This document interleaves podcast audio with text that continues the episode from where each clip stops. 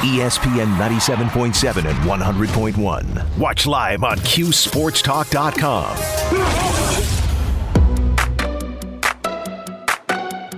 All across CNY, it's the 315. Here's Brian Higgins.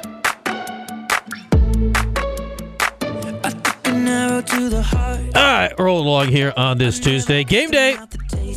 Is it? It's still a minute from now. Where are we now? 2.30 now? Six and a half hours from tip time tonight in the Dome. Oh, man.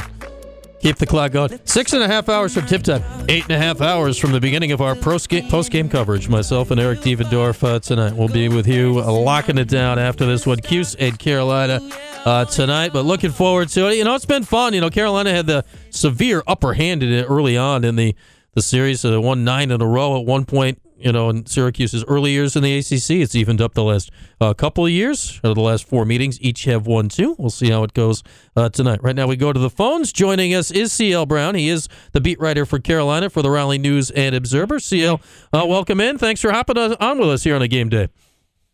Yeah, no problem. How you doing, Brian? I'm doing very good, and uh, you know, this is a fun game. You know, it's ten years here in the, in the league now uh, for Syracuse. I, I don't know if it feels like longer or shorter at that point. It's gone by in a blink, but it, still feels kind of new in some way that we do get to see a Syracuse and Carolina game every year. So this one always feels kind of fun when it pops up.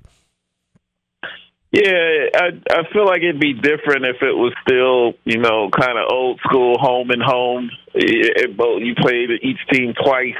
You, you really get a better feel and and develop better rivalries that way. I, I'm I'm sitting here today like, man, when was the last time I actually came to Syracuse? It just feels like it's been a minute. Uh, yeah, you're right. Uh, Houston, Carolina, you know, it's what they play twice a year, like every three years. So it, it takes a while to uh, to rotate through. Yeah. The the only game last year was uh, the big Monday game down uh, down at the Dean Dome that that went to overtime. And you know, I, I didn't think watching that game or watching the tournament uh, last year that we'd be talking about almost all of the same people here this year. Uh, CL, uh, take take me through. You know what, what transpired. I guess last year. I guess NIL has had to play a huge part in this of how Carolina was able to keep this roster together. Yeah, I think for for probably Armando Bacot, the NIL was a big factor in him returning, but it it well, I shouldn't even say big factor. I should say it was a factor because if he would have tried to go pro, um, he wouldn't have been a first round pick. Mm-hmm. He'd probably be kind of middling. If he didn't just go overseas outright, he'd probably be middling between the G League and, you know, maybe he would have been on a two-way contract kind of deal, but um, it, it, it would be a tough road for him to get to the league, and that also was a factor, you know. So, um, so he could come back, chase another championship, ch- chase a Final Four, and, and potentially a championship, I should say. And um, I think it, it kind of fell in line from there. Um, kind of, kind of similar with Leaky Black, R.J. Davis um, and Caleb Love. Like none of those guys could really, you know, they weren't going to go to the league, right. you know. So um, trying to trying to chase that championship and be able to make some money uh, from NIL, uh, all kind of worked hand in hand to to keep that the core, you know, those four starters from last year back. Yeah, I feel in previous years, uh, and I'd say especially pertaining to Bacot, since obviously you know he's uh, he's the best guy and the whole thing. Like that guy almost would have been forced to go to the draft whether he wanted to or not in, yeah, in previous right. years, yeah, right? So right. Uh, th- this has got to be pretty good for college basketball. I mean, there's a lot of weird stuff going on with NIL, but uh, for a guy like Bacot, it, it, seems to almost be the, the original intent and, and something that's really going to help out the college game. Yeah, I mean, I think so. Uh, you you have you know overtime elite, the G League. You know, kind of they were kind of nipping at the heels of college basketball for talent, but NIL kind of helps uh, nullify that to an extent, both in you know getting uh, veteran guys to keep to keep playing college to stay for for another year or so, and um, and also with the incoming talent. Um, because I mean, you know, you're not going to get the adoration playing in overtime elite and and playing in the G League that you do playing at some college campus somewhere. you know, if, if you're good enough, if you're quote unquote an elite player, um, you know, you're going to get the attention. You're going to get national TV spots. You know, uh, I, I just don't think it compares. You know, now you also got to go to class. you know, you're not you're not just uh, being able to step right into the workforce. But um, I, I think there are. I, I think NIL is helping to, um, in some respects, save college basketball as as we know it. Yeah, that that pesky class has a way of uh, getting in the way of things. But you're right. Like uh, the the G League G League stuff, like overtime league, I get it. You know, they they seem to be well set up and well coached and the whole thing. But you know, I'm not watching them. Like I, I, don't know what those guys are doing. So you know, we'll we'll either see some of them in the NBA sometime or we're not. But we're we're not watching them on the big stage like we got tonight. Like we got a, a big time game on ESPN tonight with and uh, Carolina. How's Armando doing on that ankle? Because you know, a couple weeks ago I see that injury and say, man, that looked bad. And then I look at his stats the last three games, and his stats seem about as healthy as anyone on earth could be. So, uh, how's he played through that? And uh, you know, what's his health status right now? Yeah, I, I basically will never question Armando Bacot's toughness after after he played in the final four or after he played in a championship game after twisting his ankle um, in the semifinal win against Duke because you could tell pregame before the before the national title he he didn't have any kind of lift. It was it, it looked terrible. Like mm-hmm. he you know it was like how is this dude even walking? And you know he gutted it out, got a double double before halftime. You know, if he wouldn't have twisted it in that last, you know, minute and change, who knows if Carolina would actually won or not. But same kind of situation. It felt like, you know, he twisted his ankle two minutes into the game at Virginia. Um, and he, he tried to get back in that game, but it, it, you know, he just couldn't do it even with the adrenaline rush uh, of of trying to get back. And he's from Richmond, Virginia, so like all of his family and friends were there. He really wanted to play that game, and and he just couldn't. And it seemed like he was going to be out for a while. The way it felt after the game, post game, we were in the locker room. Um, you know, we're seeing him getting worked on by the trainer, Doug uh, Doug Halverson. He's wearing a compression sleeve, you know, on on his leg and foot uh, uh, around the ankle, and you know he's walking out on crutches. But lo and behold, next thing you know, he's back out there.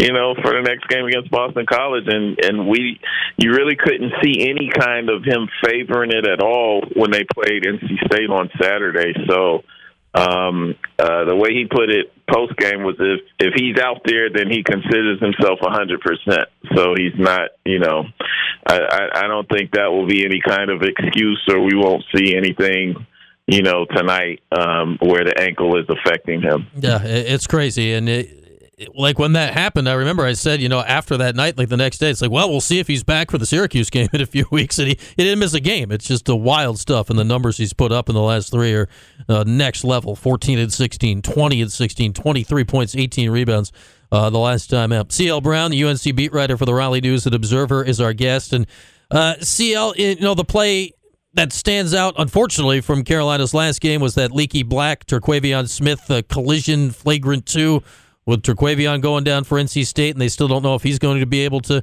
uh, play tonight. At least last I saw when the NC State takes on Notre Dame. What's the conversation in the triangle around that? Because you know that that could have gotten real heated. I know it did, but how, how's it still simmering here a few days later?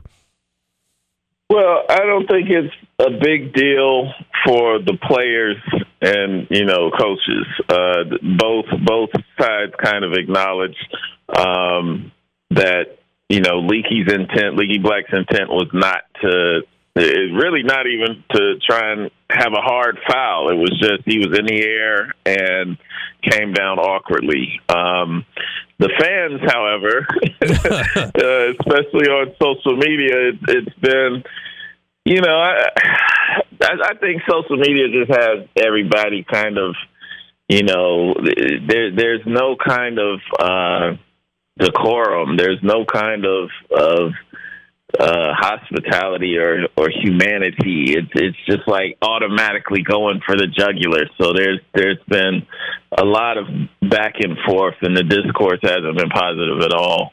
You know, between fans. Now the good thing is, uh, you know, when you see a player get carted off, then that that feels like a whole nother level of seriousness to the injury. But thankfully, you know, Terquavion got released that night, Saturday night. Um, one of the things UNC fans were were poking at after the game, he, he Terquavion was apparently spotted out, uh, you know, on the town uh, after on Saturday night. As, as a college kid who plays basketball probably should be, uh-huh. right? That's a but, good recovery um, right there so, to get out on Saturday night. Yeah. yeah. So the, the the good thing is whether or not he plays tonight is you know he he's gonna be able to play. Like you were thinking that might have been a season-ending injury kind of deal, or or even worse than that, something that could affect him long term. And because it's none of that, um, uh, I, I think you know by the time the second game comes around when Carolina goes back to NC State, uh, it it won't be an issue at all. Yeah, that, I, it'll be an issue in the stands. We know that uh, on the court, that's a that's a whole different thing. So we're looking forward to that game in a few weeks. Uh, tonight we got Cuse in uh, Carolina, and, and you know, speaking of Leaky Black, like a great defender.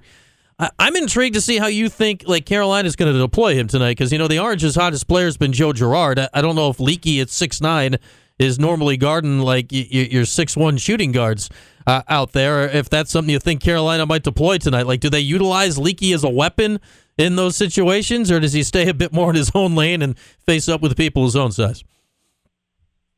Well, um, it, there's really no telling because Leaky has been used when they played Virginia. He's been used on Kihei Clark before. Okay.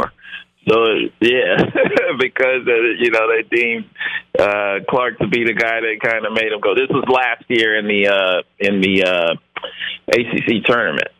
So um, and and last year against Syracuse, I think he was on Buddy Boeheim for most of the game. Yeah, it was Buddy last um, year. Yeah, and Buddy, Buddy, he was able to contain Buddy, but then they switched him over. Um, now I'm forgetting his name. Who had 35? Yeah, it was Cole Swider had the crazy uh, first half, so I Cole, think they, yeah, yeah, they moved yeah. Over the second half. Moved him over, and then then Buddy started getting buckets. Yep. So So I'm not sure. Um, I'm not sure who he will start out on, but you you probably can guess if somebody gets hot, Leaky will find his way over to defend them at some point during the game. Yeah, I'd say it's going to be a look. I imagine he must end up on Girard at some point, just because of how Joe's been going here the last few weeks. But you know, six nine on a you know six one on a tall day. That's going to be uh, quite a look out there uh, tonight. Uh, what do what do you think, CL? Here, it's Hubert Davis year two. I mean, it was a, a wild year one, obviously. With eh, they're not quite living up to it, and then they make the run. Now it, it's kind of the same thing happening this year, but with the caveat that they've signed up this monster recruiting class for for down the line. What, what's the what's the general view on uh, Hubert here and you know year two of following up Roy Williams? Yeah, well, you definitely don't hear is he the right guy this year. Right. Last year at this time, you know, there there was some of that because you know they got their losses were awful. Like they got beat by 20 plus against Wake Forest, against Miami, um, against Kentucky in non-conference. Like they, when they lost, they lost big, and so um, it really wasn't until they kind of got on the roll going into February and and beat Duke at Duke, and then everything they did in the tournament, getting to the Final Four, that it totally turned around. Now you're starting to see, you know, he's making momentum in recruiting. Um, uh, they they got a pretty good class, two top ten kids who are in the class of 2024 uh, lined up. And so, um, if he can just get this actual team to play kind of up to their potential, which I don't think they're far off from, because as you mentioned, Armando Bacot is doing what he does right now. R.J. Davis has been on a tear too. Uh, the last 11 games, he's shooting um, uh, now I forgot his actual mark. He's shooting around 50%. I think 48% from three point range. Wow. Um, and so Caleb Love is really the, the last cog in that offense, uh, offensive trio that he's struggling right now. He, he just hasn't you know, the past five, six games, he just hasn't been shooting well at all. And so, um, if they can get him going and, and those three guys uh, kind of kind of playing at a high level at the same time, then then I think they can, you know, reach their potential and and uh, you know be be a real threat come March. Well, knowing how Syracuse fans think, we're now all going to be terrified about Caleb Love uh, figuring it out tonight uh, in the dome. That seems to be how it's gone uh, this year against the Orange defense uh, at points. Uh, wrapping it up here with CL Brown. What, what do you think tonight? What, what, what's the difference in a in a game like this? The, the Orange, you know, they, they seem to be trending in a positive direction, still looking for a big win. You know, Carolina's starting to get it figured out. It looks like. What, what, what do you think we're looking at tonight? It's a good question because Carolina's only won one road game so far, and that was at Louisville. And you know, Louisville is is struggling so much this year. I don't, I don't even know if you can really count that as progress. Right. They're going to win there, but uh, but the caveat to that is Armando Bacot was injured early in the game. They lost at Indiana. His shoulder, that same shoulder, kept him out of the game at Virginia Tech and uh, and he was hurt two minutes into the game at Virginia. So I, I guess what we should be looking at is if Armando gets hurt or not to see if uh, if he can actually last the game. But um, I think the the wild card for me, the X factor for me, is going to be Carolina's uh, uh, Carolina's focus or ability to try to try and get in the lane and and get better shots because they've had a tendency these last few games uh, to kind of settle for three pointers. They were better in the second half against NC State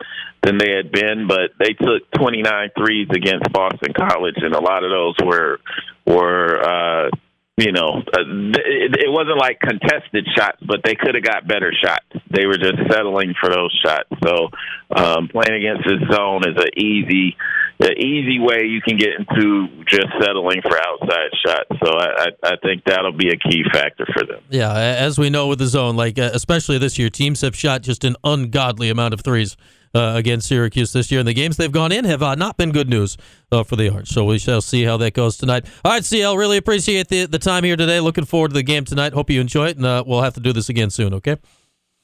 No doubt. Appreciate you having me, Brian. All right, that is CL Brown. He is the Carolina beat writer for the Raleigh News and Observer. Good to chat with him and talk all things Carolina basketball. With that, we will take a break, come back and wrap up our opening hour. We'll do that right after this on this hour brought to you by William Mattar. Give him a call at 444 4444. Back after this, it's QSportsTalk.com and ESPN Radio.